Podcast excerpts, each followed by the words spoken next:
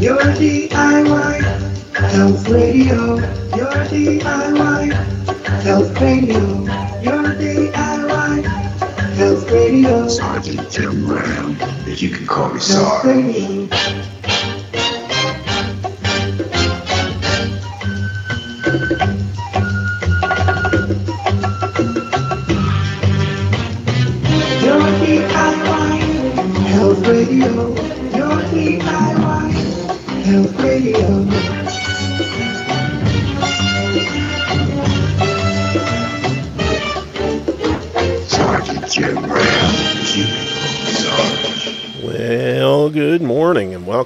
DIY Health here on the Truth Frequency Radio Network. I'm your host, Sergeant Jim Ram, retired. You can call me Sarge.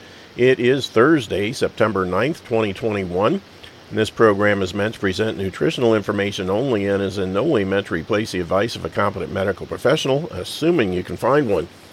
I'm not a doctor, and that's a good thing. In my opinion, the doctors most people go to see when they have a health issue, MDs, wrapped around the axle of their training. Unfortunately, their training is in drugs and surgery, and it doesn't equip them to treat the over 900 chronic health issues that are proven to be a result of a nutritional deficiency. I'm simply someone who's been studying under the tutelage of one of, if not the top nutritional authorities in the world, Dr. Joel Wallach. Now, I don't treat diseases, I don't even treat people. I simply advise people how to give their bodies the raw materials they need to support and maintain good health, and when the body has what it needs, it'll fix itself the body. Uh, where, was I? I got sidetracked here. Um, anyway, yeah, the body wants to fix itself. The body knows how to fix itself. It has a God-given innate abil- ability to do so. The only thing it's missing is the raw materials, and when you put those back into the mix, stand back and wait to be amazed because your body's going to do some really cool stuff. Now you can visit my website at yourdiyhealth.com. That's Y O U R D I Y, like do it yourself, health, H E A L T H, yourdiyhealth.com. There's all kinds of information there. All the products we talk about are there. If you have any questions about anything, just hit the uh, uh, contact me button and it'll give you the option either calling and leaving a message or sending an email. Either way, we'll get back with you as quick as we can, usually within a few minutes. And uh, we'll do everything we can to get your question, or a few hours, excuse me. We'll do everything we can to get your questions answered, and get you on the right track. And uh, while you're on the website, be sure and hit the radio shows tab as well. At the top of the page, you'll see the link to our archive page set up through castbox.fm. Close to 650 shows up there now. They're all annotated as of what we talked about at uh, on the show. You can share them via email and social media, which we encourage you to do, and uh, just have fun with it. At the bottom of the page, you'll see the link to the Facebook page uh, set up for the show. And lo and behold, I'm still not in Facebook jail, which is kind of surprising. I've been doing my best to piss off Zuckerberg, but uh, they haven't stuck me in jail again. You know, I've been out longer than I have most of this year. Uh, but anyway, we'll see what happens. I forgot to mention in the middle of the page the uh, information about the shows we do, when they're on, and how you listen.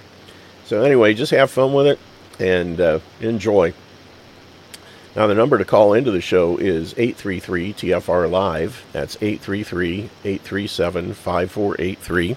Again, 833 837 5483 or 833 TFR LIVE. Keep in mind the topics discussed and opinions mentioned on this show are those of the host and or guests and don't necessarily represent the opinions of the Truth Frequency Radio Network, its owners or sponsors, or any of the alphabet agencies out there listening in. Nothing we say in the show should be construed as an attempt to diagnose, treat, or cure any kind of a health issue. It's all here for your education and entertainment purposes only, so that as a responsible adult, you can use the show as a jumping off point to do your own research and due diligence, make sure that what you're doing and what you're trying is right for you. Now, that's it for the opening comments and whatnot. Um, I'm just uh, cleaning some things up here on the screen and getting some stuff out of the way, and we will sally forth. I got a, I don't know if everybody else can hear it or not, but I'm getting that rushing sound in my headphones again, like I had last week. It was two of the four segments. The first one it was on, the second one was off, the third one it was on, the fourth one it was off. Don't know what's going on there, and I'm trying to I think there was a setting somewhere in our back office here that would clean up that noise, but I'm not seeing it. And it is very annoying. But um, it is what it is. Ah, there's Alan. Good morning, Alan. Good to see you. Um, let's see here. Been doing my best to pass off to Zuckerberg. what can I say? You know, that's just that's what it is. Uh, that's good. No fuzzing there. You know, it was in my recording last week too for some reason. I don't know what's going on. Uh, but let me see here. Yeah, it's definitely coming from the network. When I turn down my network feed, it, it goes away. But not much I can do about it, so we'll just have to continue on. Um, a lot of interesting stuff in the news this week. Uh, the big uh, uh, squawk about ivermectin. Everybody's going berserk with the um, uh, what do you call it? The Rolling Stone article, and um, and of course, um, who was it? Uh, what's his name? Um, Joe Rogan, who basically uh, contracted COVID and had lined up ahead of time his protocol, what he was going to do, and he ended up using um, the human grade of uh, ivermectin that he got from a doctor, along with uh, IV vitamin C and uh, monoclonal antibodies, and he was back on his feet in, you know, a day, day and a half, something like that, about the same as me when I had it back in December, and uh, I didn't have access to any of that stuff. I just did regular vitamin C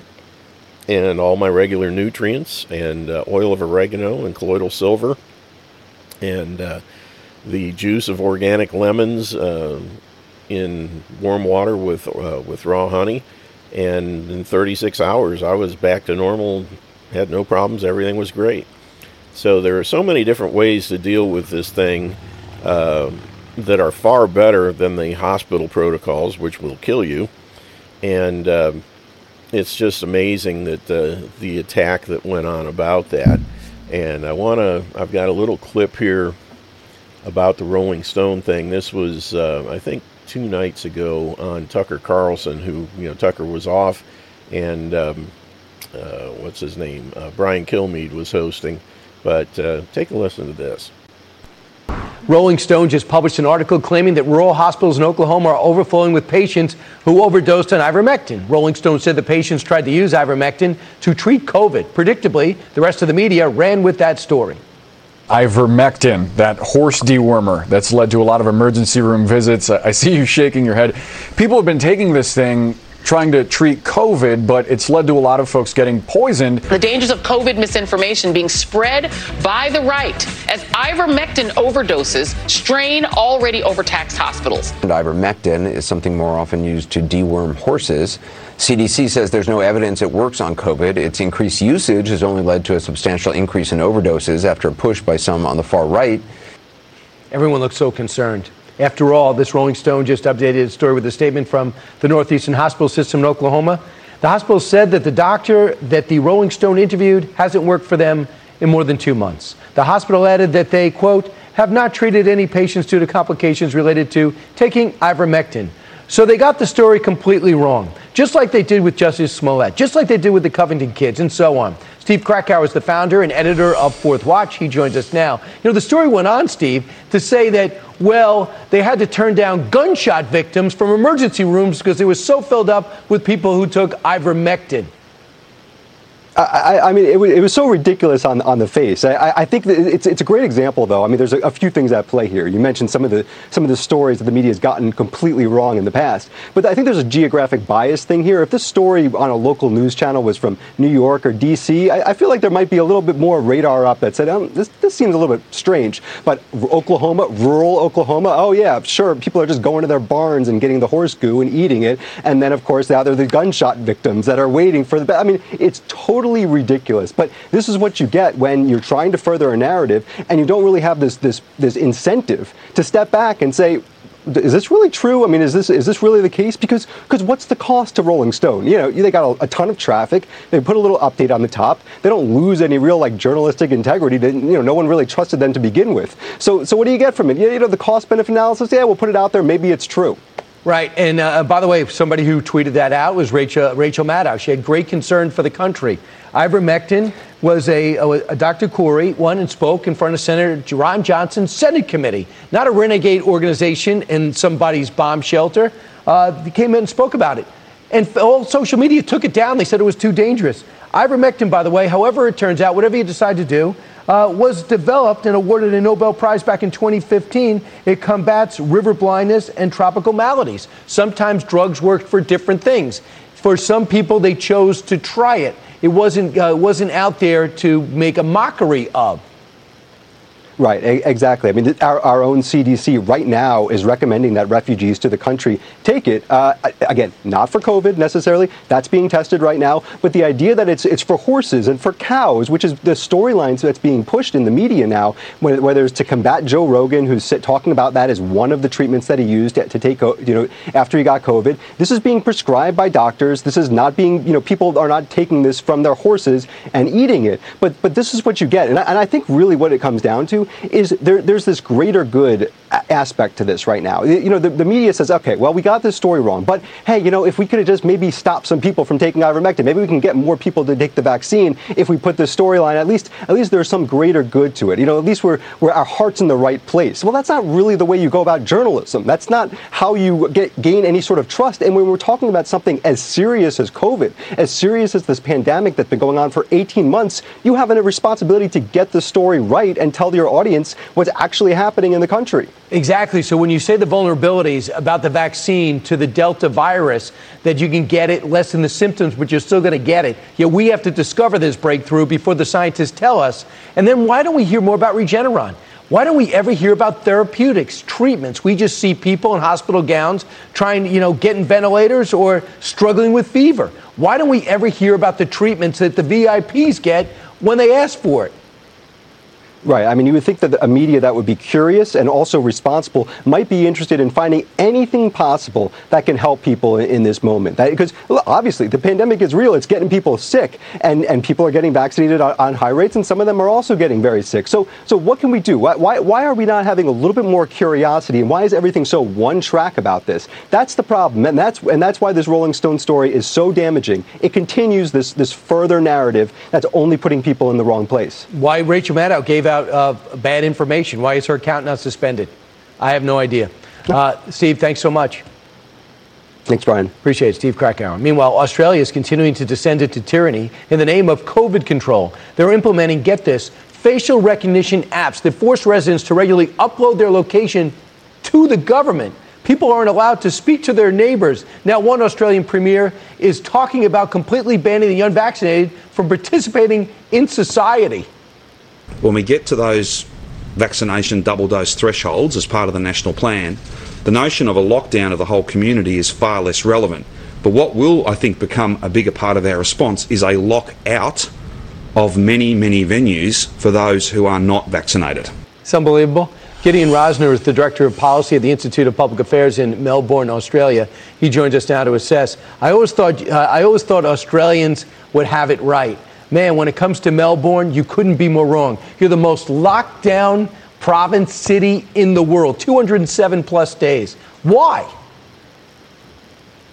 Why indeed, uh, Brian? It's because uh, since the get go, we have pursued in Australia a policy of basically zero tolerance for the coronavirus. Now, the lockdown that Melbourne is currently going through, its sixth lockdown, was triggered, triggered after just six cases. Not six deaths, not six cases of hospitalisation, six infections. In Sydney, the lockdown that's been running since June was triggered over just 28 cases. This is reaching absurdity that Lewis Carroll himself couldn't come up with. And as you said, uh, Brian, it is it, it, has triggered the descent into tyranny in Australia. It has overwhelmed all of our checks and balances. It is uh, it has extinguished all or suppressed all of our indiv- individual rights and freedoms, and it has up, upended every norm of liberal democratic governance. And if it can happen here in Australia, of all places, uh, it can happen anywhere. And I'm sorry to say that includes uh, the US. So uh, Americans need to worry about incursions to their liberty coming from coronavirus hysteria because it can happen anywhere. And I did see about 200,000 people protesting in France over the weekend and uh, multiple arrests because they're tired of the lockdown.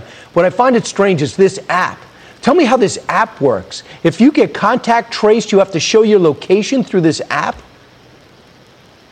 So, this is a proposal by the state government of South Australia for returning travellers who want to pass through the two week quarantine system. Uh, basically, how it would work is you would, if you are quarantining at home and you are supposed to be at home for two weeks under house arrest, uh, you'll get a prompt from this app. You'll have to take a photo of yourself in the location you're supposed to be in. And if you don't do that within 15 minutes, uh, the police can show up at your door. But this is just the tip of the iceberg, Brian. This is from the same state government that recently rounded up people and put them into quarantine hotels, not because they were actually sick, but because they visited a venue that a sick person happened to go to, a winery in South Australia, where, by the way, they have had extremely few coronavirus cases. Uh, as I said, this is uh, uh, th- th- this has allowed governments to do things that we never thought possible in terms of right. breaching our fundamental rights, and people are alright with it because of the fear and paranoia that governments have encouraged and unleashed in the population. Uh, on behalf of Americans, on, on, on the on behalf on, on behalf of America, we always thought that Australia would be almost the live or let live society, but it's not.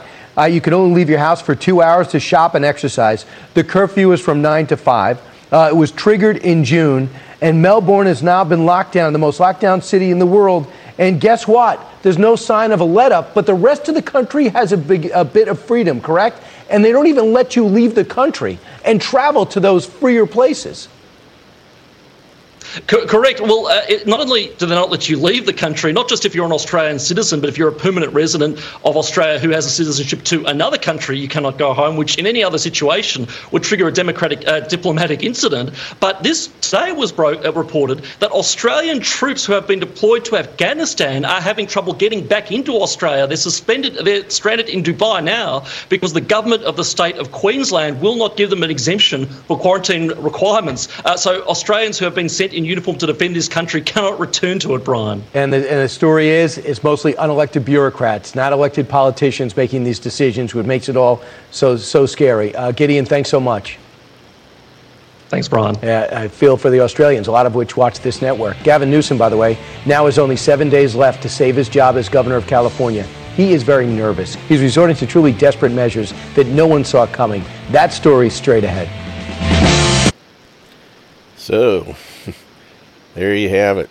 I, I decided to go ahead and let the Australia thing play because that's in that's previews of coming attractions. You know, he said it could happen anywhere, and theoretically that's true. I would like to think that uh, hundreds of millions of uh, firearms in this country will, and uh, people willing to use them, will prevent that from happening here. But who knows at this point with all the uh, what do you call it? Uh, public fool system indoctrination and fluoridation in the water that basically makes you a bunch of docile sheeps. Uh, and that's what we seem to have here these days. So uh, it's hard to say. Um, but, uh, you know, we'll just have to wait and see. Hopefully that won't be the case here. And uh, we will be able to maintain a some semblance of freedom still but that remains yet to be seen. Yeah, and the you know, the, th- the sad thing is, is they um, don't allow these guys to actually go go into the truth anymore about ivermectin. And I'm sure their attorneys and uh, producers and all the editors and everybody else involved has something to say about it. Um, but the bottom line is, you know, they, they were talking about uh, the horse paste like it was some deadly thing. Nobody has overdosed or uh, gotten sick or had any kind of problems with the horse paste, at least that I've heard about. There have been no reports that I'm aware of, other than the false ones on the left. Um, And uh, there's another video here that, uh, let's see how much time we got. This will kind of take that a little bit further, so I'm going to go ahead and play this one too about the vaccines. This is uh, some of the late night TV people, if I remember right. COVID vaccine. That story next. All right, the left is sending a very clear message to anyone who is not vaccinated. They want them to disappear from society forever. If you're not going to get vaccinated, you don't want to social distance, you don't want to wear a mask, then maybe you don't want to go to the hospital when you get sick. I know that sounds harsh, but you're taking up the space for people who are doing things the right way. Anybody I'm going to stop it there for a second, do a little bit of uh, editorializing. Actually, this guy thinks he's being sarcastic and he thinks he's uh, putting it out there, but honestly, uh, he's he's right. He just doesn't know it. You know, if you're if you're not getting vaccine injected and you're not having these issues, you don't want to go to the hospital. If you want to die, that's where you go. Especially when it comes to COVID, because the protocols in the hospitals are designed to kill you. You know, they give you um, remdesivir, which is proven to cause massive um, multiple organ failures, especially acute kidney failure. And then when that happens, your lungs begin to fill up with water. And then the doctors mistakenly or fraudulently call it um, uh, pneumonia, and they put you on a ventilator. When in fact it's not pneumonia, it's uh, pulmonary uh, edema, which is basically just water in the lungs. And the proper solution to that is uh, something like Lasix, a diuretic that gets the water out, and uh, totally different treatment than would be for uh, pneumonia, which is antibiotics usually. And because of that, the wrong treatment causes the problem to continue. And as such, it kills you. You know, it's it's a perfect storm that's designed. You go in the hospital if they put you on that. If you don't have a uh, advocate, someone, whether it's a family member, a uh, the hospital's um, uh, patient advocate, or an attorney, something like that, to stand on your behalf and absolutely demand some other form of treatment other than the hospital's protocol because Fauci set it up to kill people. And that's what it's doing. So, you know, you definitely do not want to go to the hospital if you have a um, corona inf- uh, infection. But let's go on here.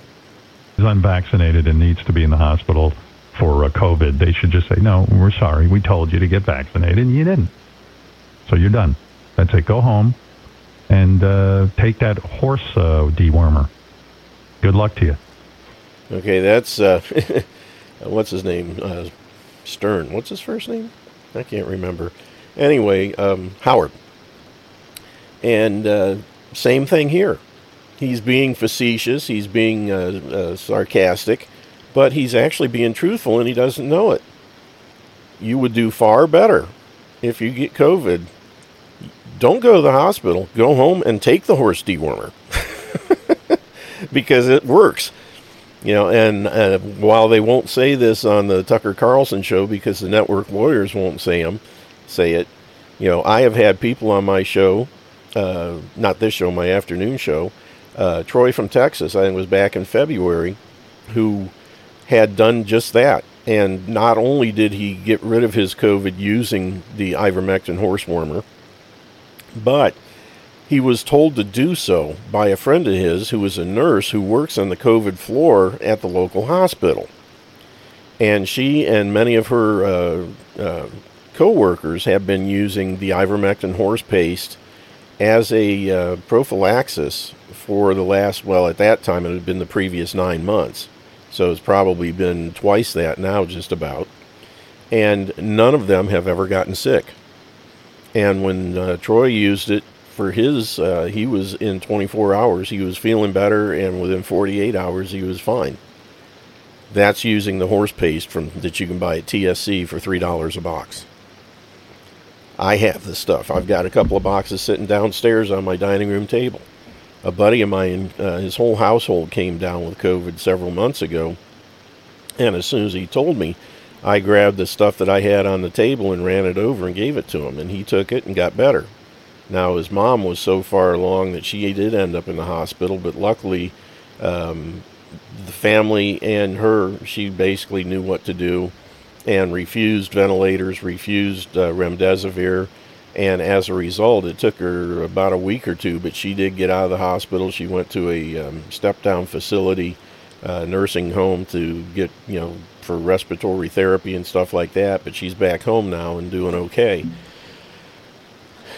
Luckily, she dodged a bullet because they wanted to give her the standard process killer, you know, the remdesivir, which will kill you, and uh, all the other stuff. That you know, they're they're going to do it unless you stand your ground and say absolutely not, no way.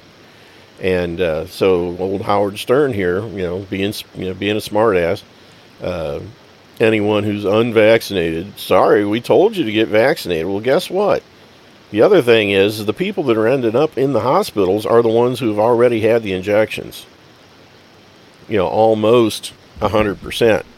But most, you know, the vast majority of people in hospitals with COVID are, and especially the ones in really bad shape, are the people who have been injected because they turn into a spike protein producing machine and they're going to make themselves sick just from taking this stuff. So again, these guys think they're being, you know, cocky and whatnot, but they're actually telling the truth. They're just too stupid to know it. Let's go on. Dr. Fauci said that if hospitals get any more overcrowded, they're going to have to make some very tough choices about who gets an ICU bed. That choice doesn't seem so tough to me. Vaccinated person having a heart attack, yes, come right on in. We'll take care of you. Unvaccinated guy who gobbled horse goo, rest in peace, Wheezy. You're Again, the vaccinated people aren't having heart attacks. Well, they can uh, with pericarditis and uh, myocarditis, but they're actually coming down with COVID and they're dying from the stuff. And uh, we'll continue this on the other side of the break. Stick with us. We'll be back in three minutes with more Your DIY Health here on the Truth Frequency Radio Network.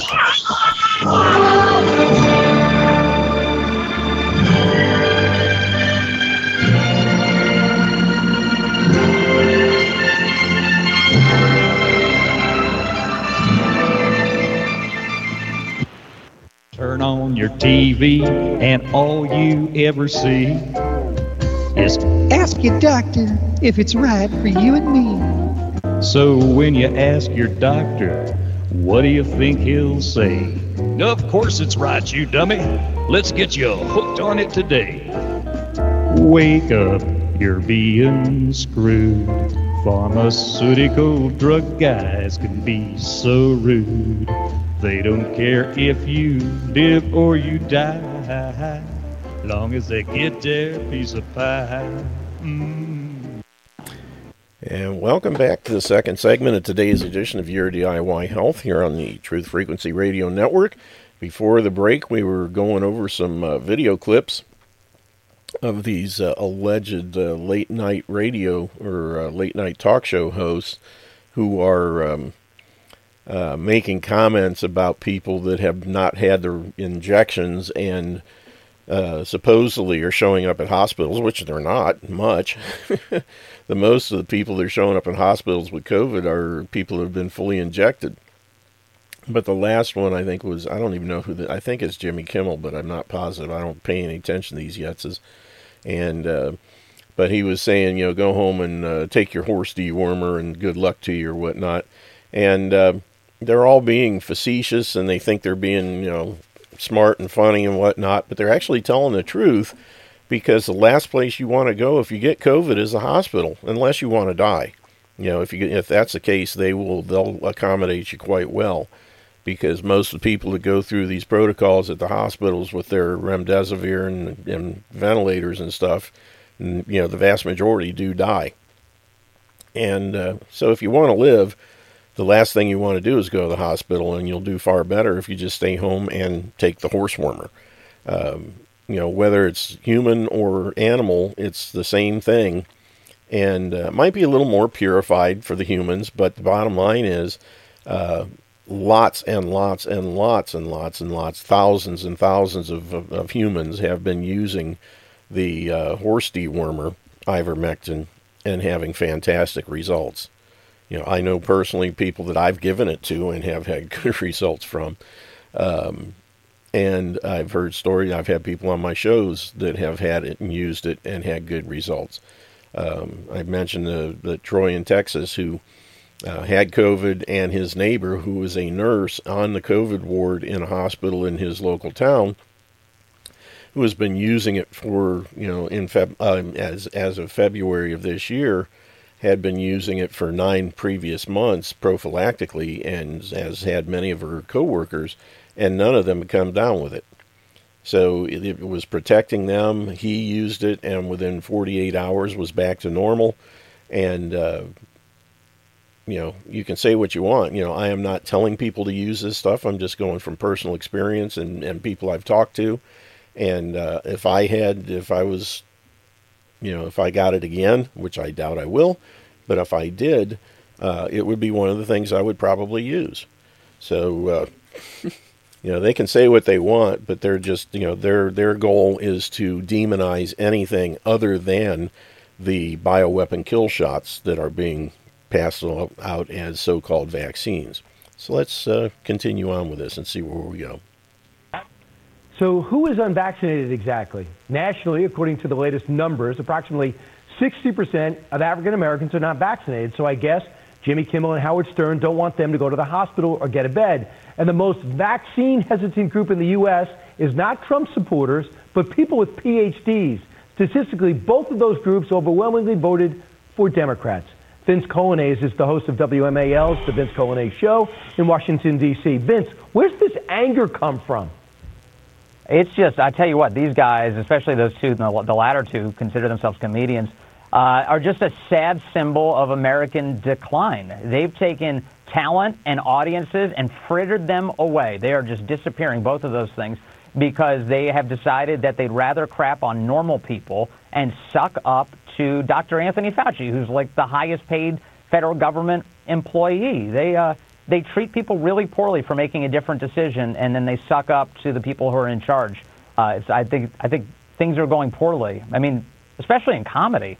Remember, Jon Stewart appears on Stephen Colbert a couple months ago, and the whole country's talking about it because he dared say something true out loud about Yeah. the corruption of our ruling class and the fact that it seems we U.S. taxpayers paid to create COVID potentially in this lab in China. Get back to that. Start focusing on going after people in power. Smokers, for example, we told you not to smoke. Why should they be able to go to the hospital? If you're obese and have a heart attack, why should we waste time on you? We told you not to eat so much. Hey, if you're an illegal drug user, uh, like Prince, like Tom Petty, Michael K. Williams, sadly, why should hospitals deal with you? You're already doing something illegal that talk show hosts might not find acceptable. Since when now they're going to talk show hosts have to decide the standard in which someone's going to get medical attention? Is that okay? No, it's not. And what's what's amazing about this is the left at large uh, has these opinions that you know if you don't follow our rules, then you need to suffer the consequences. So, so tell me exactly why is it that people who are already reticent to follow these rules should trust you when you at every turn devalue human life? You've shown no respect whatsoever for health. You you enthusiastically advance abortion. You consider women to be birthing people or menstruating people. You you act, react with glee when people who get COVID, who didn't get vaccinated, die. So why would I respond by trusting you with my health if you uh, like are, are so vicious about the people who disagree with you? So Joe Rogan is the number one podcast in the country, and he got uh, the coronavirus, and he Yeah. took uh, ivermectin, which they mock as a horse drug, which is actually in 2015 won the Nobel Prize because it was so innovative and so effective. So some people do use it for horses. So he basically, according to them, should not be eligible to go to a hospital should he have needed it. Instead, he recovered in two days and he's back. Should they tell Joe Rogan how you, how how he should not be allowed to be get any medical treatment? No. In fact, Joe Rogan should trust his doctor. And guess where he got that prescription from? That was his doctor. Jimmy Kimmel didn't write the script for this. It wasn't up to Howard Stern whether or not Joe Rogan got ivermectin. Joe Rogan went to his doctor and got a human drug called ivermectin, uh, one of many drugs apparently he took uh, during his bout with COVID. And thank God he succeeded getting through it. Uh, but he's being mocked for it uh, and, and attacked for recovering from COVID. We live in a bizarre world. We do, especially when you cite Anthony Fauci, who told us don't worry about the pandemic, don't wear a mask, wear a mask, wear two masks, Wear goggles. Don't worry about it. The, the Delta virus is done. July 4th is fine. Now don't send kids to school. Now put guys in, in masks. I don't know about the next variant. That's the man they're counting on. Ask some real questions about the origin of the virus and how he was culpable. That's a story if you want to pretend to be covering the news. But I'm sorry that uh, they will decide. I will say this I got vaccinated, but I'm not going to tell someone to get vaccinated. A good friend of mine, son, elite athlete, gets it, gets uh, inflammation of the heart, now cannot exert himself for at least six months. An elite athlete, 17 years old. Do I want that on my head? I didn't go to medical school. I do my own research. Think, go to a doctor. Yeah. Yeah, I think that the difference is there are two types of, of leaders in this country, or there should be. There's the type of leader who thinks that, that everyone in the country is stupid and you just need to listen to me. That's kind right. of the Dr. Fauci position. Then there's Ron DeSantis, who treats the voters like adults and that he works for them. That's gotcha. the appropriate way to do it. Hey, Vince, always great to hear you, and congratulations on the success of your show. Appreciate it. Thank you, Brian. That's it for us tonight. And I'll, I want you to tune in tomorrow night because. All righty then it's getting crazy. oh man. And of course, you know, the, the, the whole lamestream media machine is geared up to attack anything that does not go with the government propaganda of take the shots, nothing else works. And again, it goes to the fact that the only way they could get emergency use authorizations in the first place is for there not to be any viable alternative treatments, which is why they had to, from the very beginning, uh, demonize colloidal silver, chlorine dioxide, uh, vitamins, minerals, supplements, and yes, of course, hydroxychloroquine, ivermectin, budesonide, all the things that have been proven to work time and time and time again with virtually no negative side effects. You know, and because of that, had the word gotten out and the media picked up those stories and given them due justice, there would have been no um, need for emergency use authorizations. There would have been uh, thou- well, hun- you know, thousands and thousands of lives saved as a result. And think of the number of people that have died because they did not have the right treatment, because they went to the hospital and the hospital purposely gave them treatments that were designed to kill them. Just think about that.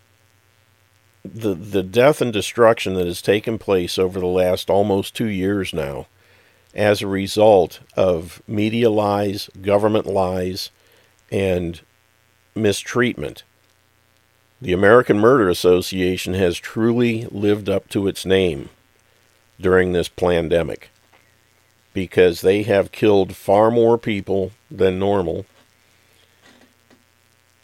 And it's just flat out criminal. And all the politicians, all the news media, the alleged mainstream, lamestream media that has uh, been complicit in all this the Kimmels, the Sterns, the whoever else's. Um, and of course, right on top of the heap is Fauci. And, you know, they're, they're just now finding out that Fauci lied. Imagine that. Dr. David Martin has been screaming from the rooftops for years about the plague on, on society known as, known as Anthony Fauci and they're still saying, you know, I, am looking right here now in an article. Fauci lied. His agency did fund illegal gain of function research in Wuhan, and um, the Intercept has blown the lid off fake television doctor Tony Fauci's illegal gain of function research in Wuhan, China, which predicted the unveiling of the Wuhan coronavirus COVID 19. This is some new revelation to the generally dumb public, but for people that have been following the right folks, you know, like I said, uh, Dr. Um, uh, Robert Martin has been researching this stuff. He's got the goods on Fauci clear back into the late 90s. And Fauci did not use, or fund the gain of function treatment or, uh, or research to the tune of millions. Try $191 billion is what Fauci has pumped into the illegal gain of function research over the years. And he, you know, Dr. Martin has all the receipts. They have the names, they have the phone numbers, the addresses of the people that received the money, and they have been trying without any success to get any government oversight agency to do some research into this and look into it and investigate it. Imagine that. And even now, with this with this revelation by the um, uh, Intercept, question is, they I bet you they still won't look at this information. Anyway, the National Institute of Allergy and Infectious Diseases, which is run by Fauci, along with the National Institutes of Health, its parent agency, were both involved in sending American taxpayer money to China, and who even knows where else, to pick apart and tamper with coronaviruses and uh, for the purpose of constructing deadly biological weapons. More importantly, to use them as an excuse to roll out a deadly bioweapon known as the COVID 19 alleged vaccines. Because, you know, this thing technically is only only deadly to people that are already circling the drain. The whole thing, you have to keep going back. 99.9 uh, or 99.85 or something like that percent is the overall, you know, for all age groups. 99.85% is the overall survival rate when you cut out the people with the comorbidities and all those kind of things, you're 99.97 or better. So this is not a deadly disease to the vast majority of the people of the world. It's only deadly because number one, the news media has blown it so out of proportion. They've scared the living crap out of everybody so that they're doing everything they can to weaken their immune systems by wearing face diapers everywhere, um, not getting the proper things like supplementation and stuff, and then taking these injections, which are lethal all in and of themselves. It's a system that's geared towards killing people. And people just either will not or cannot accept that fact. But surprise, surprise, Fauci lied again, tweeted Senator Rand Paul of Kentucky who was re- has repeatedly grilled Fauci and exposed him as a liar and a fraud. And it was right, and he was I was right about his agency funding novel coronavirus research at Wuhan. Paul added in a tweet linking uh, to the Intercept piece showing that the newly released documents contain a full rundown of Fauci's direct involvement in coronavirus research at the infamous Wuhan Institute of Virology. And everybody's talking, well, yeah, Fauci needs to step down. He needs to be arrested, tried, and executed for crimes against humanity. That's what needs to be done.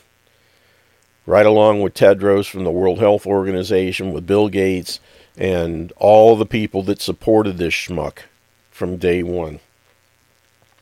As revealed by The Intercept, more than 900 pages of material released uh, related to the U.S. funded coronavirus research in, in China fully implicates Fauci for treason.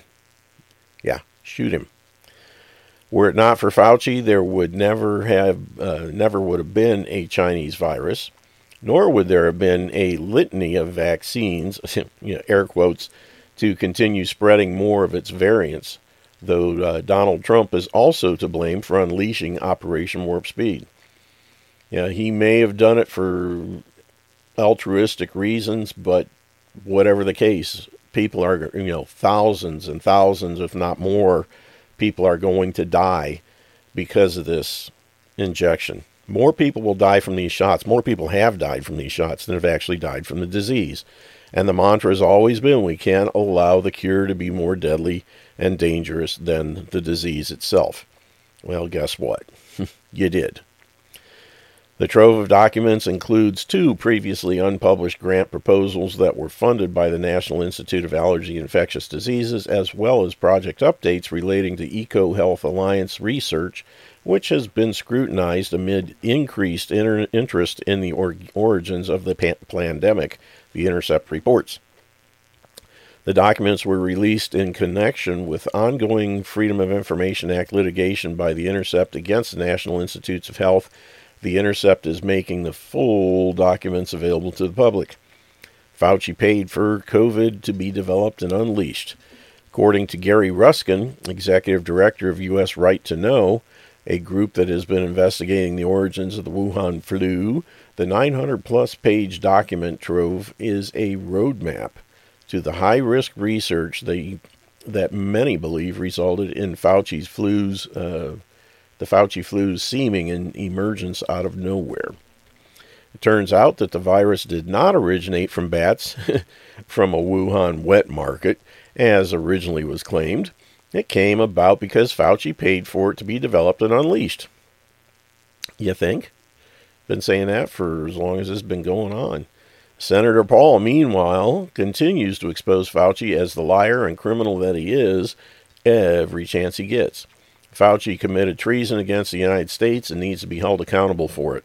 The documents make it clear that assertions by the NIH director uh, Francis Collins and the NAID or NIAID director Anthony Fauci that the NIH did not support gain of function research or potential pandemic pathogen enhancement at uh, Wuhan Institute of Virology are untruthful, says Rutgers University Board of Governors chemistry professor Richard H. Ebright.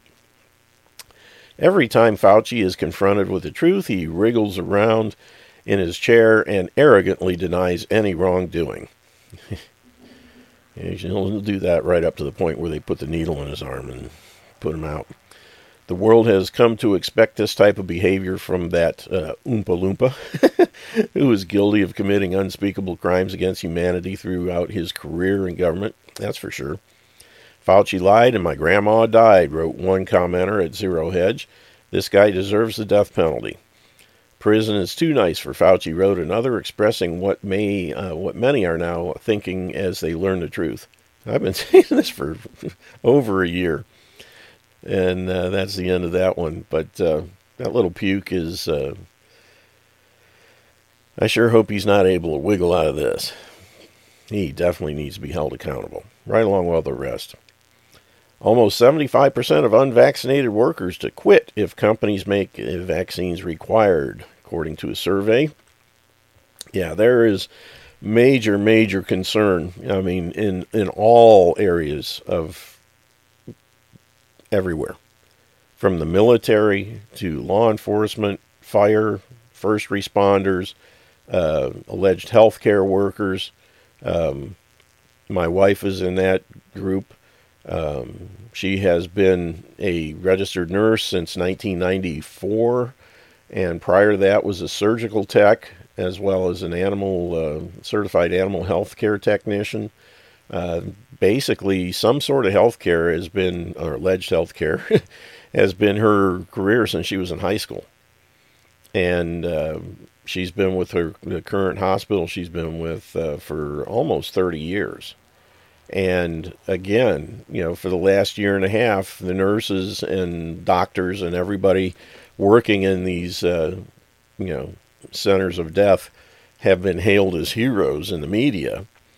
But the second these injections came out and the people who have two brain cells left to rub together and haven't been uh, brain dead and spoon fed for their entire careers, and actually look at what's in these things and what they're doing to people and are refusing to take them. Now, those heroes are deemed as zeros and no longer worthy of being employed in their jobs. And the problem is, is there's multi problems here. Number one, it will immediately create a massive issue regard across the board you know, between, like I said, the military, I mean, there's large percentages of military will walk away. Uh, officers will be resigning their commissions. Um, enlisted will be drummed out. Thank goodness there's a uh, bill in Congress. I think, I'm not sure if it's actually passed or not, but it was made part of the National Defense Authorization um, Bill that basically prohibited anything other than a um, uh, honorable discharge for people that are kicked out of the service for refusing a vaccine or the injections. So, you know, that's a good thing because otherwise, you know, if these people, a lot of folks, they're instead, you know, if they were to try and charge people with insubordination, number one, that could backfire on them because someone is going to be able to prove that this was not a lawful order. And once that happens, the cases go out the window. Not to mention the fact that it would tie up the um, Judge Advocate General's courts forever. Um, I mean, it would just be unbelievable how long it would take to get these things through court. So, the overall wisdom is saying that they will just be um, kicked out of the service, which for a lot of people, you know, and I'm not saying it's right, you know, I was amongst those at the time when I was in the Marine Corps, you know, I honestly believed I was doing the right thing. I love my country. I wanted to, you know, do something to give back and that kind of thing. Uh, I didn't realize that the military has been used as nothing but mercenaries for the last, you know, 150 years for the most part. And, um, you know, it's unfortunate the young people that get into the military, they do the right, the wrong thing for the right reason, so to speak. And, um, you know, this might have been a career that they wanted to do, and now they're basically it's thrown in their face. You know, I have a friend, a guy from my church, who just went through um, basic training uh, with the Coast Guard, and uh, he's going to graduate next week, and then he's going to be faced with getting one of these injections, which he does not want to do because he's a Christian. He feels it violates his uh, uh Christian principles. So after going through basic training and and all that, then he has to decide whether he's going to stick with it or be drummed out of the service for failing to you know comply with their unlawful order. And uh, you know, for him, it's not that big a thing because you know he just got in. The people that have been in there for you know 17, 18 years, and uh, you know could retire at 20 and they get kicked out before that, lose all the benefits and everything. Now, those are the guys that I really feel bad for. Um, it's a shame. Uh, Lieutenant Colonel here recently, who uh, he ended up resigning his commission, not not because of the COVID issue, but because of the situation in Afghanistan. And he just basically went on social media and said the truth that you know the people ab- above need to be held accountable, which is true but because of that, he was jumped all over, and they, you know, they basically gave him an either or, get out, or we're going to kick you out. And um, you know, he did the right thing and just said, fine, you know. But um, all the people that are involved in this right now, being put in this position, and again, it's no different. You know, they're saying take the shot or get fired. How is that any different from have sex with me or get fired? You know, if your boss wants you to do one or the other, they're they result in the same thing. They're going they want to stick something in you that you don't want, basically. And there's no, you know, how is one different from the other? It's not. But one apparently is okay and the other one isn't. You know, if uh, if a if a female nurse basically gets fired because she refuses to take the COVID injection, what would happen if that same nurse was approached by her, her boss, a male, and said, Have sex with me or you're fired? That would have been a whole different story, but it shouldn't have been. The stories are basically the same, but they're not in the news media because it doesn't go. One goes with the, um, uh, what do you want to put it? the agenda, and the other one doesn't you know and that's the thing you know it's just like this uh, this uh, abortion law that just passed in texas. And all the liberals are down there screaming about my right my body my choice. And uh, we'll cover that when we get back. Stick with us. We'll be back in three minutes with more your diy health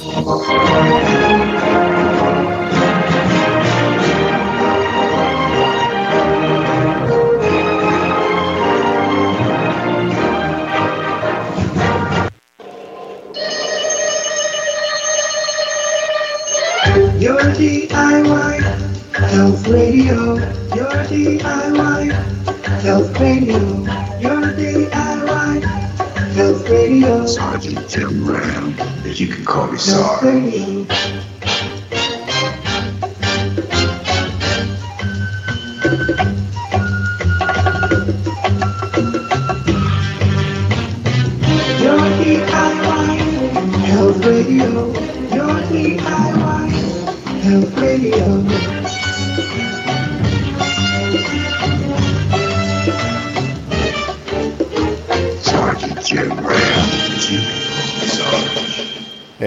And hour number two of today's edition of Your DIY Health here on the Truth Frequency Radio Network. I am your host, Sergeant Jim Ram, retired. You can call me Sarge.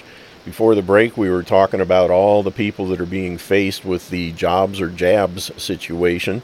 Um, and this is, like I said, it's across the board in virtually every walk of life.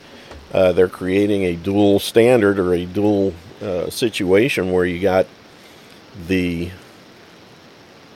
generally dumb public, Boobus Americanus, who willingly roll up his sleeve and took these toxic jabs.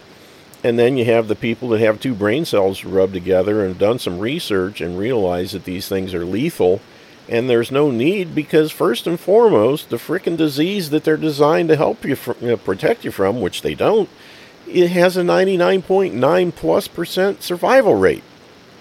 There should never have even been talk about a, a a vaccine for this stuff. You know, you know, get plenty of fluids. You know, rest. You'll get over it. You know, take supplements. You know, it's absolutely insane what has been unleashed on the the world, not just the American people, but the world. And I'm, you know, ashamed to say that it was the U.S. that released it. You know, granted, it happened over in China, but it was a product that was imported or exported from the United States to China. It started in Chapel Hill, South Carolina, or North Carolina, the University of North Carolina, and it started there. And then when they came out with a thing saying you're not allowed to do it here, that's when they shipped it to Wuhan. But Fauci's been funding it the whole time, and you know you can you can potentially blame China for releasing it or allowing it to get out. However, you know whether it was accidental or you know uh, or uh, on purpose, but we paid for it. If it hadn't been for Fauci and company, chances are the the research wouldn't have been done, or at least we wouldn't have the blame for it or the uh, culpability. And the whole world should be pissed off, not just at China, but at the U.S. You know, because we should have known and we should have stopped it and we didn't. And the thing is, is people have been screaming about it. You know, like I said, Dr. Uh, Robert Martin has been researching this stuff for the last 25 years and has all the information that basically convicts Fauci without any problem to the tune, you know, 100, 191 billion dollars worth of research that Fauci was in charge of and he's got the names, he's got the addresses, the phone numbers of the people that got the payments, got all the receipts, he's got everything. And he can't get anyone in government, can't get any investigatory group to look at this stuff. So, I mean, everything that you're seeing in the news is, tip- is just typical smoke and mirrors, and probably nothing will come of it. But uh, we'll see. But a survey found that almost three fourths of uninjected employees would quit if companies require the Wuhan coronavirus in, uh, injections. According to the poll, only a measly 16% of unvaccinated workers would get the COVID 19 injection. The survey came amid different employers in the U.S. mandating for the shot for their workers after Pfizer's Comirnaty vaccine was granted full approval. Yeah, it was granted full approval and it doesn't even exist and it won't be available for the next three to four years. 2024 2025 at the earliest. The the ones that are still on the market only have emergency use authorization. That whole thing was nothing but smoke and mirrors to sucker the public into going along with something that um, they shouldn't have gone along with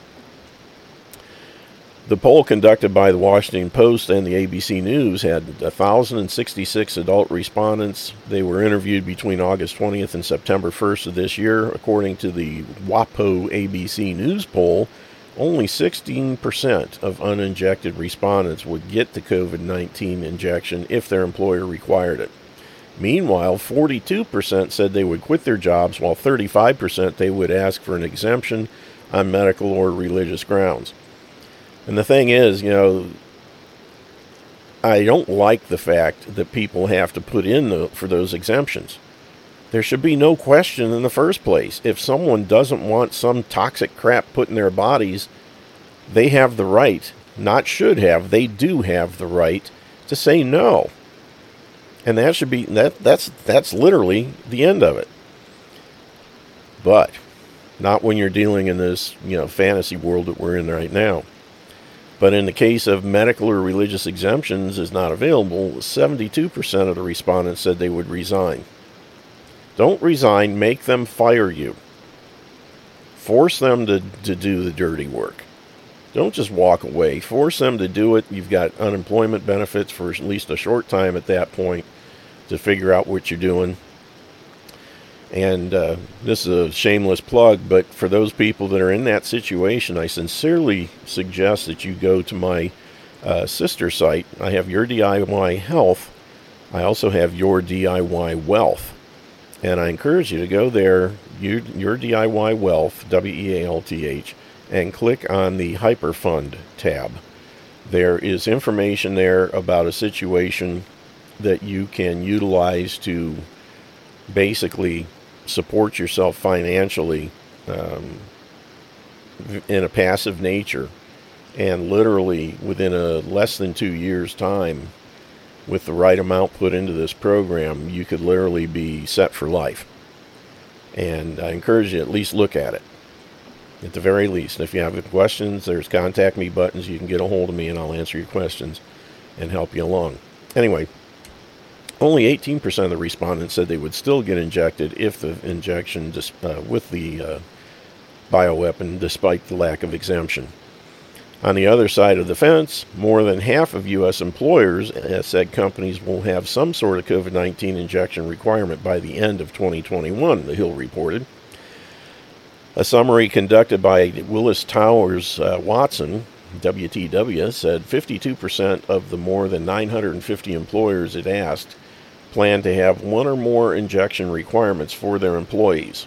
Some of these requirements, including restricting access to common areas for uh, injected workers and mandatory injections for every employee, there's all kinds of craziness. WTW conducted the poll from August 18th to August 25th of this year. It found that nearly a third of businesses plan to make vaccination a requirement to gain access to workplaces. Furthermore, it found that 21% of businesses are considering injection as a condition of employment. Almost 60% of businesses were tracking their employees' injection status, which is illegal, violation of federal HIPAA laws, with 19% expected to follow suit. All of a sudden, federal law just doesn't make any difference anymore. You know, before, I mean, you violate HIPAA, and boy, everybody and his brother went berserk. Now, not so much. It's insane. The things that are going on right now, people have just flat gone goofy. Up to 80% of respondent uh, firms said that they would require uninjected employees to mask up in indoor settings, with 13% to adopt, adopt similar measures. And that just shows the stupidity. You know, if anybody that hasn't had the time to do a little research online in the last two years about face diapers and realize that they are absolutely worthless, do absolutely nothing except make the person that's wearing it sicker, you know, there's a problem here. It's called Boobus Americanus. An earlier August 2021 poll conducted by Fox News reflected customers' preference for employers employees to be injected. Customers' preference. Screw the customers. you know, if you don't like it, don't come in. Its survey found that 44% of respondents were more likely to visit establishments with injected employees uh, or workers who test negative for COVID 19. And that just shows how stupid these people are. They just are brainwashed by the propaganda media, and they're too stupid and lazy to do any research on their own to find out what's going on. Given that private entities already required employees to get injected, public entities also followed suit and mandated government workers to get the COVID 19 shot. Seattle radio station KTTH 770 reported on September 6th that more than 200 Seattle Police Department officers may be terminated for refusing the COVID 19 injections. Good for them. The department already lost 300 officers as a result of calls for defunding following the BLM protests in 2020. Not road protests, riots. Let's call them what they are. Seattle Mayor Jenny Durkan made the mandate in place, or put the mandate in place, adding that city workers who refuse the COVID 19 injections are to be terminated. What a moron.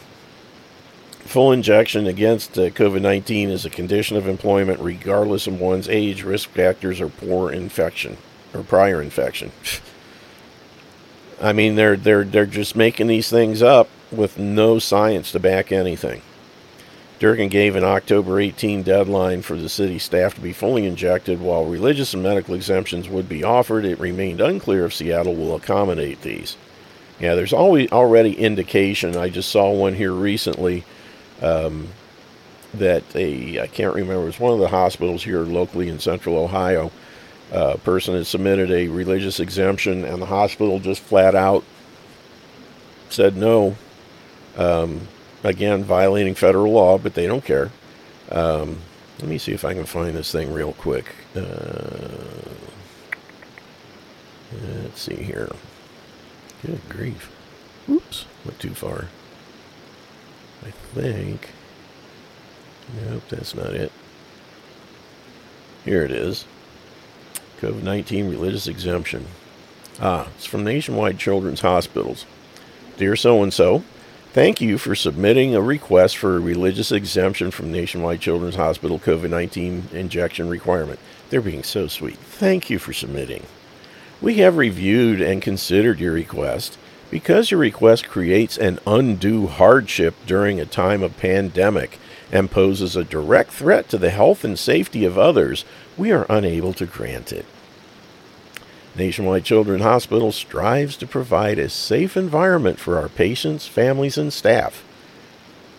If that was the case, they wouldn't allow anybody who was injected inside their doors. With the con- and that's science. With the continued rapid spread of the highly contagious Delta variant, we are seeing it, a surge in COVID 19 cases. In other words, false positives based on PCR tests that are running uh, 40 plus uh, cycles in our community, and a significant increase in hospitalizations. And guess what? The people that are hospitalized have been injected. They're the problem. They're the cause of the Delta variant. Vaccination is the most effective way to combat COVID 19. Bullcrap. No science for that whatsoever. Total lies. A significant number of our patients are under the age of 12 and therefore have absolutely no worry of COVID.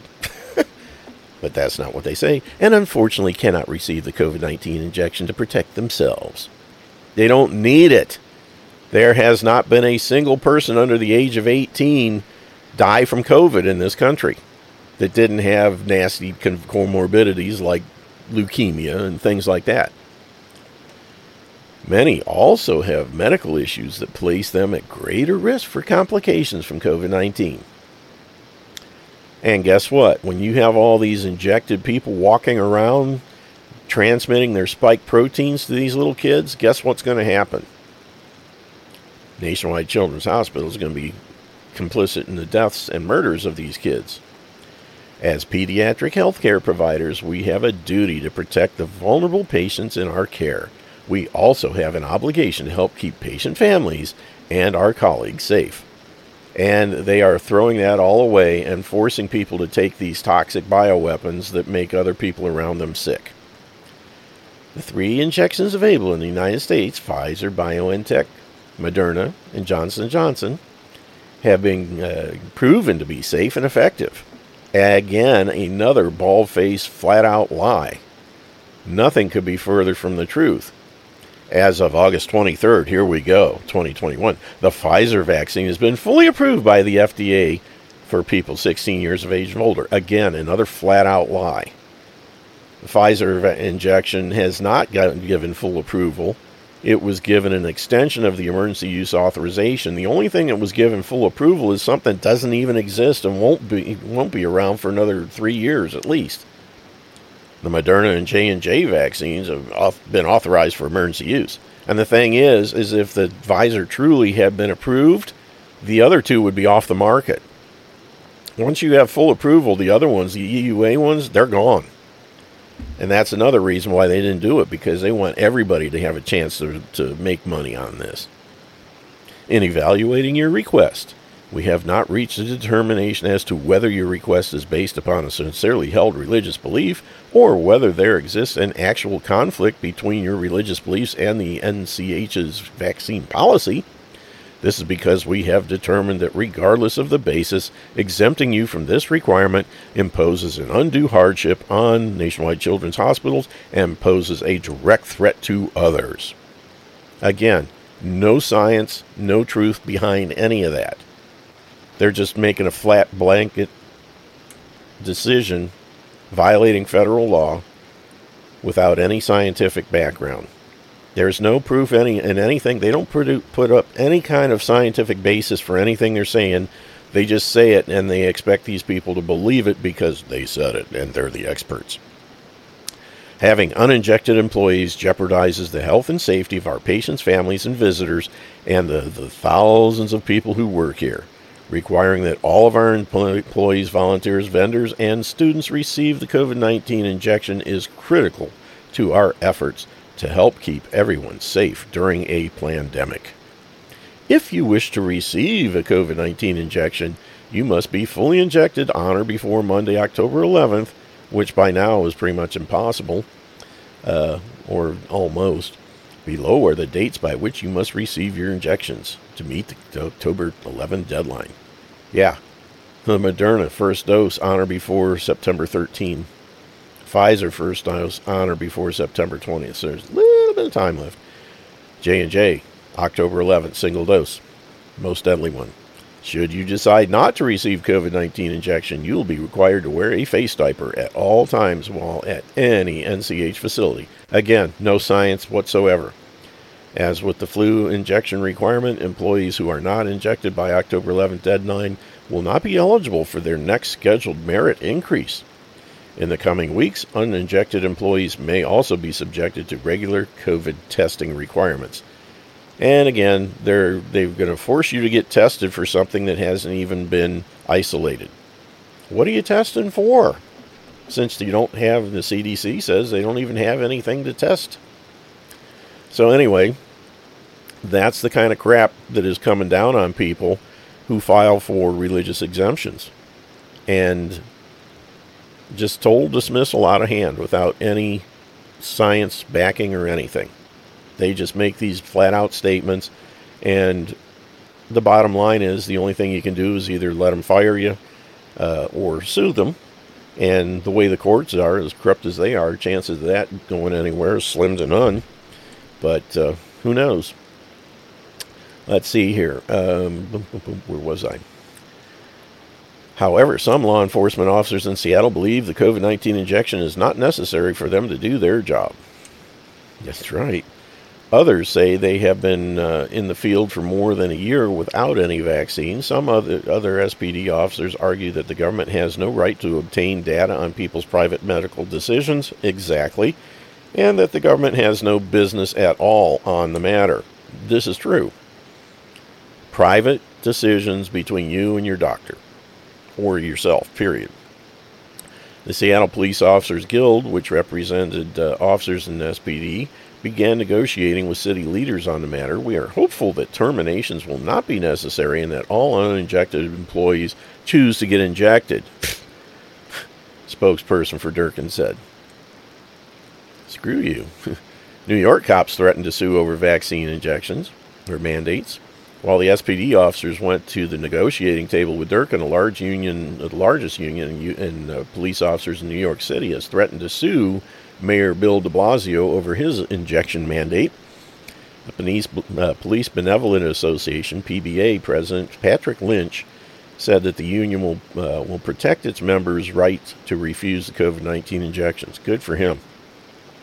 Lynch said in an email obtained by the New York Post if, if the city attempts to impose a vaccine mandate on PBA members, we will take legal action to defend our members' rights to, to make such personal medical decisions.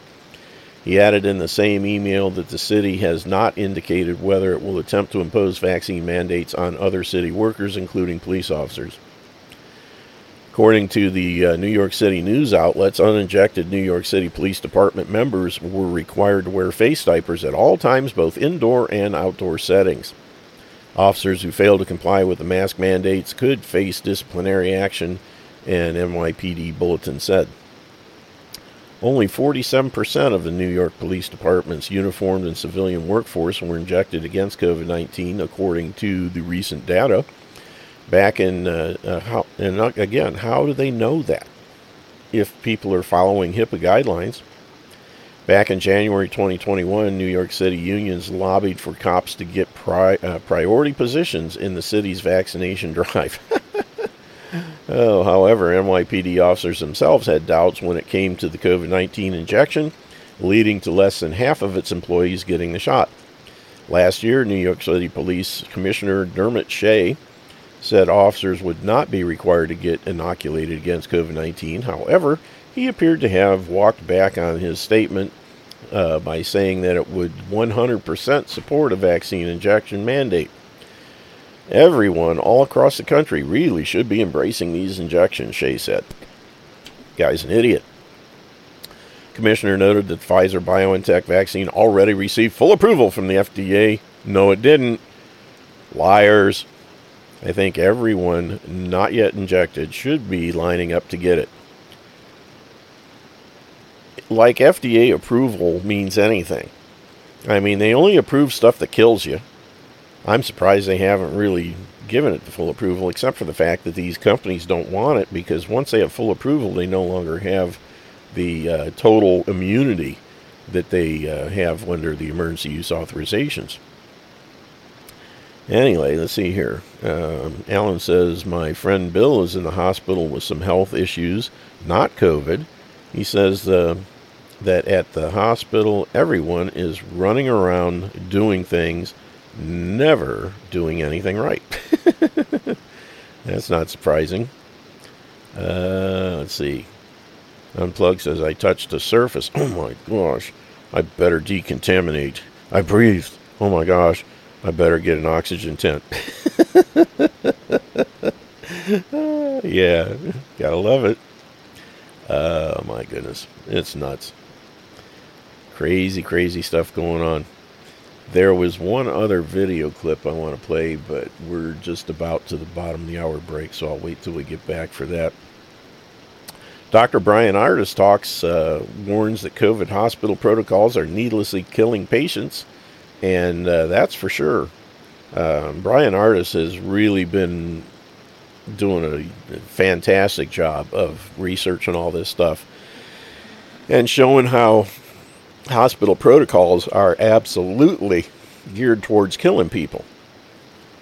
The Thrive Time show sat down with Dr. Brian Ardis to talk about how COVID 19 protocols at hospitals are required uh, to follow, that hospitals are required to follow, are actually killing patients. According to Ardis, hospitals dictate the protocols for COVID 19 treatment, and among these protocols include the use of drugs like remdesivir, dexamethasone, and vancomycin, drugs that together can cause serious adverse effects on the body. All three of those, if I remember right, uh, cause kidney failure, and uh, not a good thing to have when you're trying to fight something. Ardis' statements were backed by studies. Uh, specific antiviral treatments for COVID 19 have not been clearly identified. Therefore, there had been several strategies proposed to treat patients using convalescent plasma and interferon, uh, chloroquine and hydroxychloroquine, and interleukin 6 receptor inhibitors are some of these treatments. Ivermectin, which inhibits nuclear transport of viral proteins, is also on the list. Remdesivir was previously used as a treatment of Ebola and has since been approved by FDA for treatment of COVID 19 in certain situations. And again, this is one that basically kills you.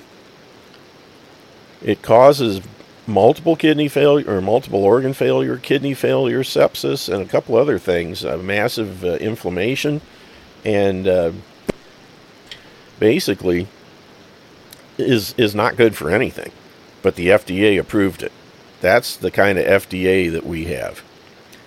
Patients with mild clinical presentation who may initially require hospitalization may manage their illness, or who may not initially require hospitalization, may manage their illness at home. However, the decision to monitor a patient in an inpatient or outpatient setting should be made on a case by case basis. Ardis is also uh, is making the case that the U.S. system has failed Americans. That's for sure. His father-in-law was recently taken to the hospital with a fever and a headache. Within days, his health deteriorated by developing pneumonia and then kidney failure. Five days after he was admitted, Ardis claimed his father-in-law was barely conscious. He then found that the hospital was treating him with antibiotics. Moreover, tests came to uh, tests came to how that his father. I hate when they don't edit things. Came back negative for bacterial, viral, or fungal infections. Uh, still, the hospital continued to treat him with antibiotics as per protocol. Uh, we'll continue this on when we get back from the break. Stick with us, and we'll be back in three minutes with the last segment of today's edition of Your DIY Health. We'll be right back.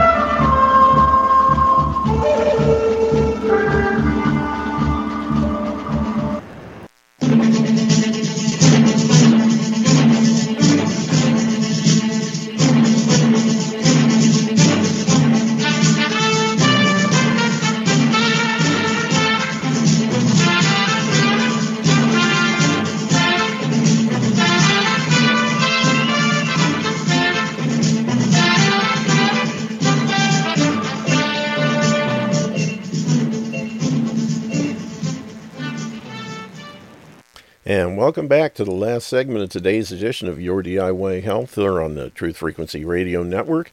Before the break, we were talking about the uh, uh, situation with uh, Dr. Brian Ardis and the fact that uh, hospital protocols are actually geared, killed to, geared to killing people. And that's exactly what's going on. More people have died in hospitals of, of this than anywhere else. And it's not just because people are going to hospitals when they're sick, it's because they're going to hospitals that have lethal protocols and it's killing them. Still, the hospitals continue to treat him with antibiotics as per protocol. This was Dr. Brian Ardis' father in law. The only reason why you would do that is to cover up your crimes of murdering someone by drowning them to death and we were able to prove to them that that uh, that they were actually purposely doing that with an ill-advised hospital protocol. Ardis said. After consulting with the family, doctors injected morphine into his father-in-law to relieve the pain. Except that Ardis believes that they are murdering loved ones in front of you. The World Health Organization recommends against the use of remdesivir. Good for them. This is the same uh, case as with uh, COVID 19 patients using remdesivir, which was more dangerous than anyone thought. World Health Organization suggested that there is no important uh, infect, effect on mortality, uh, need for mechanical ventilation, or other patient, patient important outcomes that result from the use of remdesivir. The controversy surrounding remdesivir and other cocktail drugs shows conflicting evidence of their effectiveness. Some found that COVID patients who received the drug recovered faster with fewer deaths, while other studies showed that it did not reduce the length of hospitalization or death rate.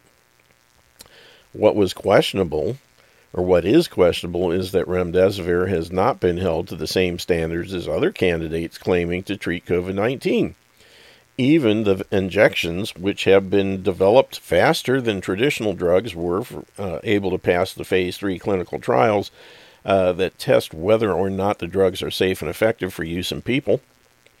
Remdesivir is also expensive, even though it is not guaranteed to save patients from COVID. It also has the flaw of being a high dosage drug over a short time frame, which contributes to many adverse side effects it does not prevent people from being infected by SARS CoV 2 virus either. The virus's genetic material mutates to create new strains of virus and variants of COVID 19, and thus there are, is a need for other alternative treatments to buy time for the development of newer injections. I don't think so. oh my goodness. But it's just uh, absolute insanity what's going on. Um, and the hospitals are very adamant if you come in you know we won't and you know i've had somebody tell me recently that they basically said if uh, if you don't agree to our protocols we won't admit you and that's probably the best thing that could happen to you fine i'll go somewhere that doesn't want to kill me Simple as that. But, uh, you know, it's absolute nuts. Woman in Australia quarantine camp harassed by cops for removing face mask to drink tea. Yeah, I saw a little video about this. She's sitting out on the front porch of the little thing that she's in in this camp and she just tries pulls her mask down to take a sip of tea and the police immediately go running over there and jump all over and give her grief. Uh, obey or starve australia to lock out unvaccinated people from the economy rendering them unable to buy food or keep a job. Yeah what are you going to do if that happens if you don't have any kind of preparations if you're in an area where you can't otherwise obtain food somehow, it could get really crazy. America is decisively engaged, whatever that means. Global food ecosystem under severe pressure due to staff shortages, extreme weather, and not to mention governments forcing farmers to destroy crops. Yeah, why aren't they mentioning that? Lawsuit Apple and Google recording users without their knowledge. You know, you could expect that anytime you got a cell phone. Uh, bombshell World Health Organization releases plan for global digital vaccine passports funded by Bill Gates and Rockefeller Foundations. As a doctor, here's my message to anyone who thinks it's okay to deny medical treatment to those uninjected against COVID. Huh, that'll be interesting. Let's have a look at that one. They got pictures of these so called doctors sitting there with their little arms crossed and their little whatever. Some doctors are openly discussing refusal to treat patients who decline for whatever reason to get the jab. This would set a serious or dangerous precedent and shatter fundamental tenets of medical practice. You think? First, do no harm. An insidious sentiment has begun metastasizing throughout the United States and Britain, expressly by politicians, pundits, and, most disturbingly, by physicians themselves, that the uninjected who contract COVID 19 should be denied medical care. It gets worse. As a former U.S. Senator from Missouri, Claire McCaskill also wants the unvaccinated to have their insurance rates raised. Piers Morgan, a British TV personality, demands to his nearly 8 million Twitter followers that the NHS must refuse them hospital beds. An emergency med- uh, medical physician in Arizona responds to a video clip of people unmasked in a grocery store with the message, Let 'em die. A liver surgeon at Massachusetts General suggests that declining a COVID vaccine should be treated by the doctors as a functional do not intubate, do not resuscitate order. And they're also denying people access to their uh, organ replacement surgeries.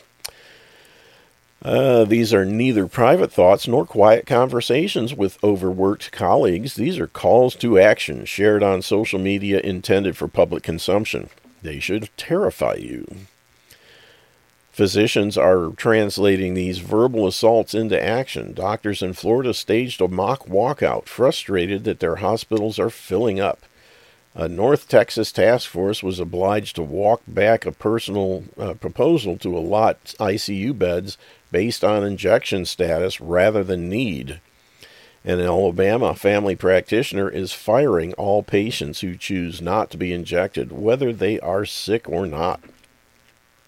The medical community in the West is teetering on the edge of a philosophical malpractice, and for the sake of patients, present and future, its members must step back and recall why and how we do our jobs.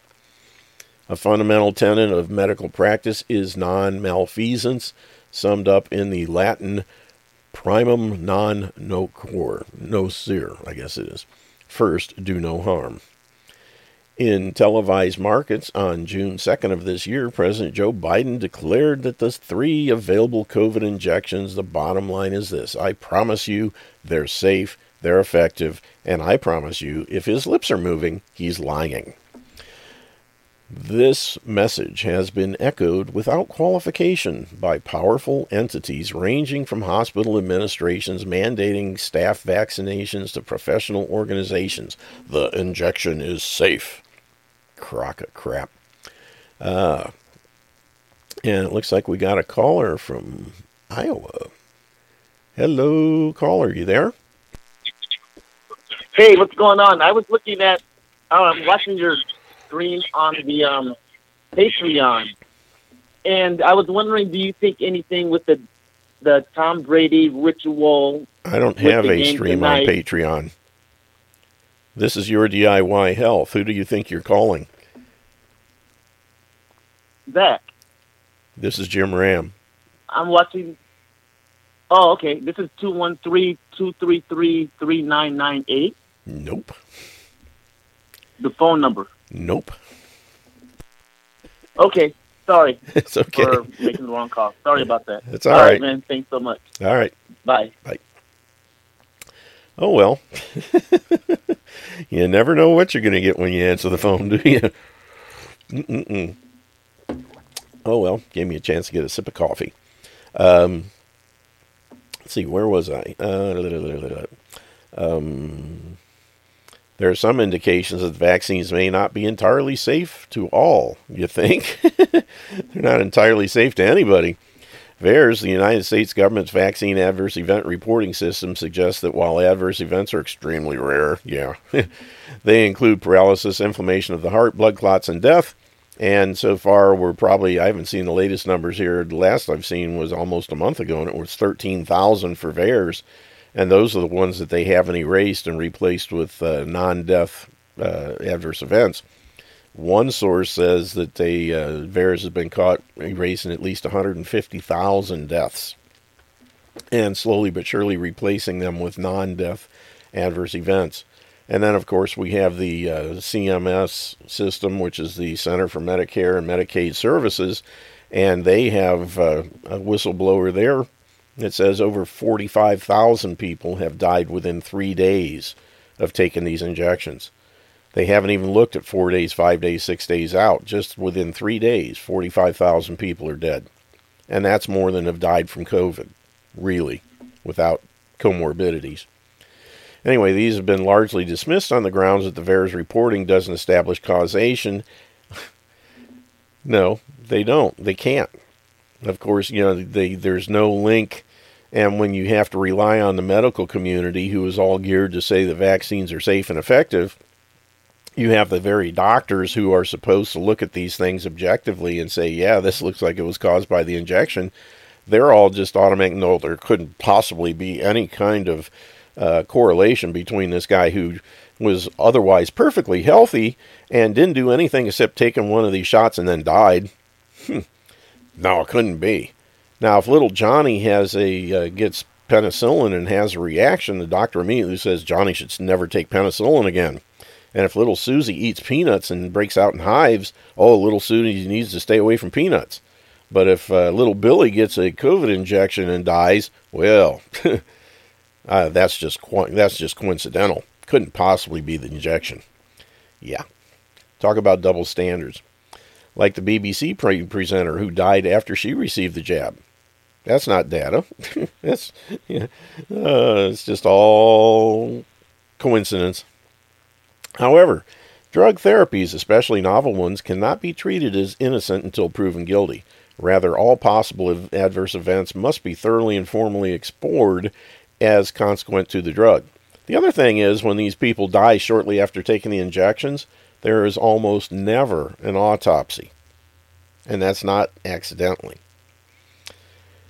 Because uh, occasionally the true harm is worse than anyone imagined. As Merck famously discovered with the FDA approved, FDA back in the early 2000s, research published in the medical journal Lancet estimated that 88,000 Americans had heart attacks from taking Vioxx, and 38,000 of them died.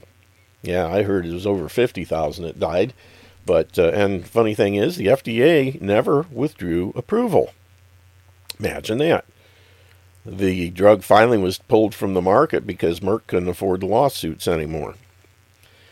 There is no evidence at this stage that the COVID injections are anywhere near as dangerous as that. They're far more dangerous than that. But the medical industry general uh, dismissal of their potential dangers to the point of imposing va- injection mandates on young, healthy populations like those in the U.S. military betrays its commitment to non malfeasance and will cost lives. No medical therapy comes without risk, but informed consent, another foundational principle of medicine, demands that even minuscule risk be related accurately to the patient. A tiny percent, uh, percentage uh, doesn't mean that an insignificant number, at least 6,000 and rising deaths attributed to voluntary COVID injection per VAERS. Yeah, it's double that, and then some.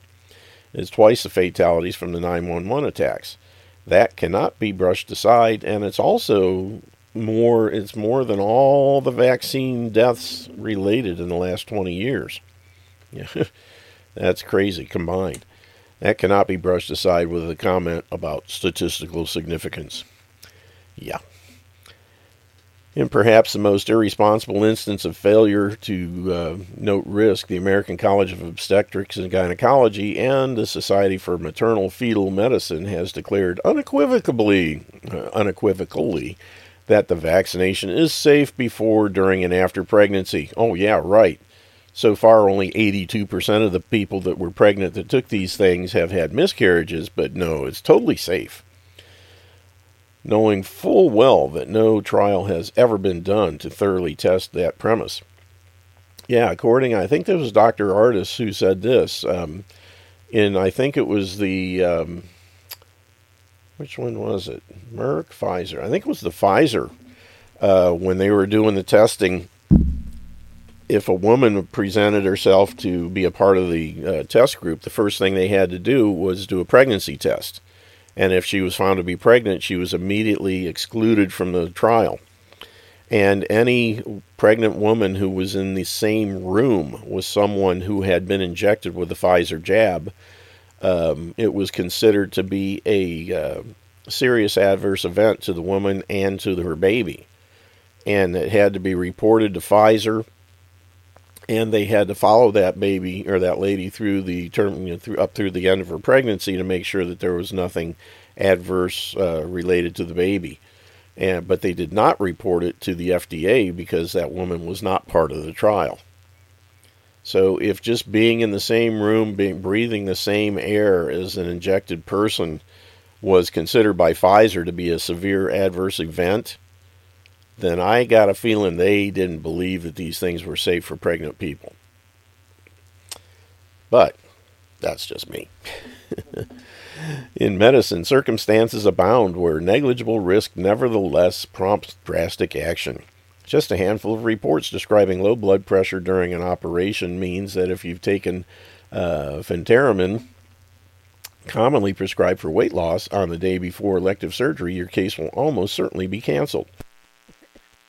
In 2003, the FDA gave a venerable drug, um, droperidol, uh, prescribed to help with nausea and vomiting, uh, side effects of other drugs, a black box warning, despite more than three decades of use without a single case report of confirmed cardiac complications and uh, in antiemetic doses. The uh, anesthesiologist will include uh, risk of heart attack or stroke in his perioperative discussion with the patient, no matter how many thousands of uneventful anesthetics uh, he or she has given. Doctors have uh, historically been concerned with infinitesimal risk and made efforts or concerted efforts to inform and protect the patient accordingly. Our collective failure to do the same in the case of the novel COVID 19 injections is unconscionable and baffling. Not really when you know that they're actually trying to kill people with these things. In modern medicine, patient autonomy is sacrosanct. One cannot get, be given a medical intervention by force. Most uh, famously, Jehovah's Witnesses can refuse blood even as a life saving measure and a physician ignores that wish at great professional peril. COVID 19 injection decliners are largely painted in media, both traditional and social, as purposefully ignorant, brainwashed by anti science conspiracy theorists. Actually, the people that take the things fit that description far better. Such a broad branding does not explain the reticence of former Pfizer executive or cardiologist and internist who um, authorized hundreds of published papers and, or thousands of doctors and nurses who've been on the front line of this fight against COVID for 18 months and have been or seen up close the devastation, the devastation it can cause. And those people haven't gotten these things. Real reasons abound. A mistrust born of uh, witnessing Anthony Fauci and then Surgeon General Jerome Adams change their positions on television. A re- uh, recognition that evidence for long term efficacy is weak and may be decreasing. Moral objection to drug therapy developed using cell lines from electively aborted fetuses. A personal evaluation of risks and benefits of uh, vaccine versus COVID uh, based on age and health even so, the validity of the reason doesn't matter. Patient, uh, patient autonomy is to be respected without exception. To do otherwise means to fundamentally change the relationship between the patient and the physician.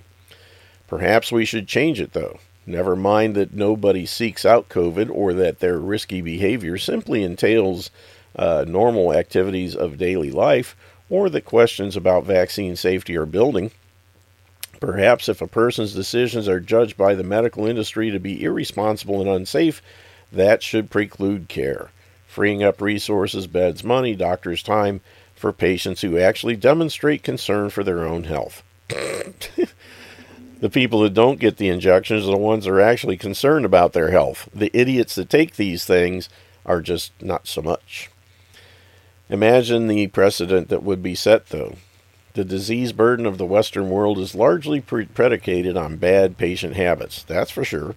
Mainly tobacco use, alcohol use, and caloric overconsumption, and sedentary lifestyle leading to widespread obesity with a rate in the U.S. of 42% and climbing. These cost the, the taxpayer hundreds of billions of dollars yearly, soaking up enormous resources, and in the hab- if the habits aren't changed, will ultimately render care futile to be temporizing uh, measures at best. The other thing they say it will cost taxpayer hundreds of billions of dollars. What they should say will make hundreds of billions of dollars for the shysters that are getting these people in their hospitals in the first place. Somebody was just in the call list. I just noticed them and then I went to answer them and they hung up. So if you are listening and want to call back, feel free. I will try and see that and get you in even though we're running down, we got about five minutes left. Uh, let's see here. One might consider that these behaviors don't affect others, while unlike failing to protect against a communicable disease, ignoring the fact that COVID injections are not sterilizing, are non-sterilizing, and against uh, proof against transmission, we will apply that uh, the standard to gay men uh, with AIDS, to intravenous drug users with hepatitis C, to sex workers with STDs, to drunk drivers who cause fatal car wrecks. One medical caregivers uh, declare themselves arbiters, or once medical caregivers declare, themselves arbiters of who deserves treatment, there exists no principle that limits such self appointment to but only uninjected COVID patients, and just for now. Yeah, they could sit there and say anything. You know, you're engaging in risky, risky behavior, and we're not going to let you get in here because. Yeah, right. For physicians, nurses, and any everyone involved in delivering medical care, uh, what we must do is simple: treat the patient, treat uh, and treat them properly. treat the vasculopath uh, getting the six bypass and still smoking two packs a day. Treat the chronic pain patient who weighs three times what her skeleton was designed to support Treat the gangbanger who broke his wrist fleeing from police and crashing into a family of five, killing four of them.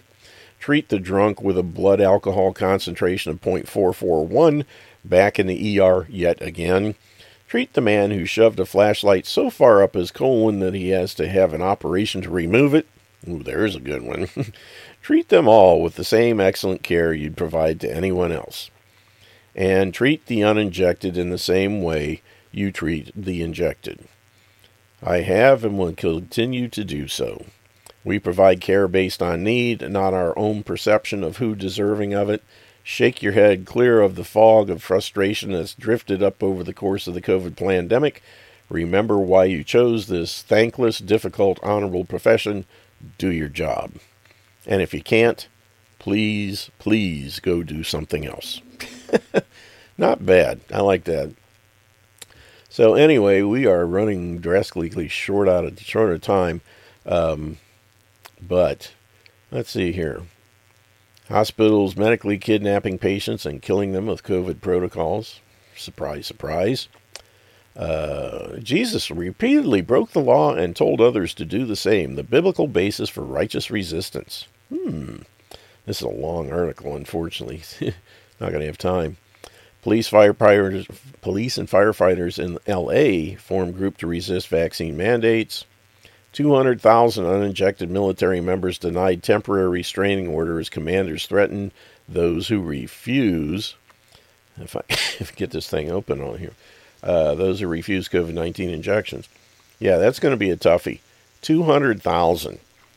And technically, you know, depending on the branch, they're going to be handled in different ways. Some may be charged with insubordination and put into the military justice system. Some may be just drummed out of the service uh, with a less than honorable discharge. Who knows what's going to happen? Um, it's not going to be good for the country. It's not going to be good for these people. And it's unconscionable. It's just crazy. And uh, like I said, just, you know, it's going to happen all everywhere.